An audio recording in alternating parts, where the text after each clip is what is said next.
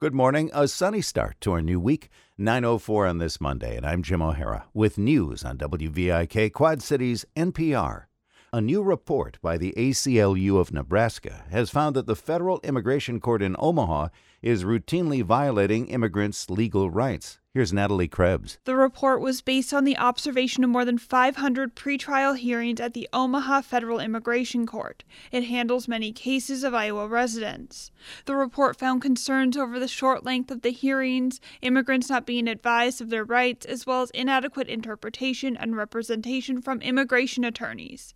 Dylan Severino is with the ACLU of Nebraska. These findings demonstrate that the court is failing to universally provide due process. Immigration court judges make consequential decisions, often with life or death consequences, and it's critical that they provide immigrants full and fair participation in their own hearings. The report recommends changes such as using telephone interpretation services and creating more government programs to support legal representation. I'm Natalie Krebs, IPR News. Tonight in the NBA, the Bulls play in Atlanta.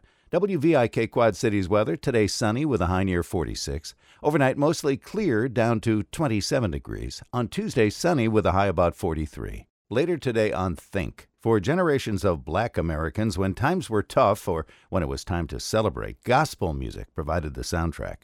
The legacy of this American art form, from its birth in churches to its rise in the mainstream. At noon today on Think, here on WVIK. Quad Cities NPR. The BBC World Service is next.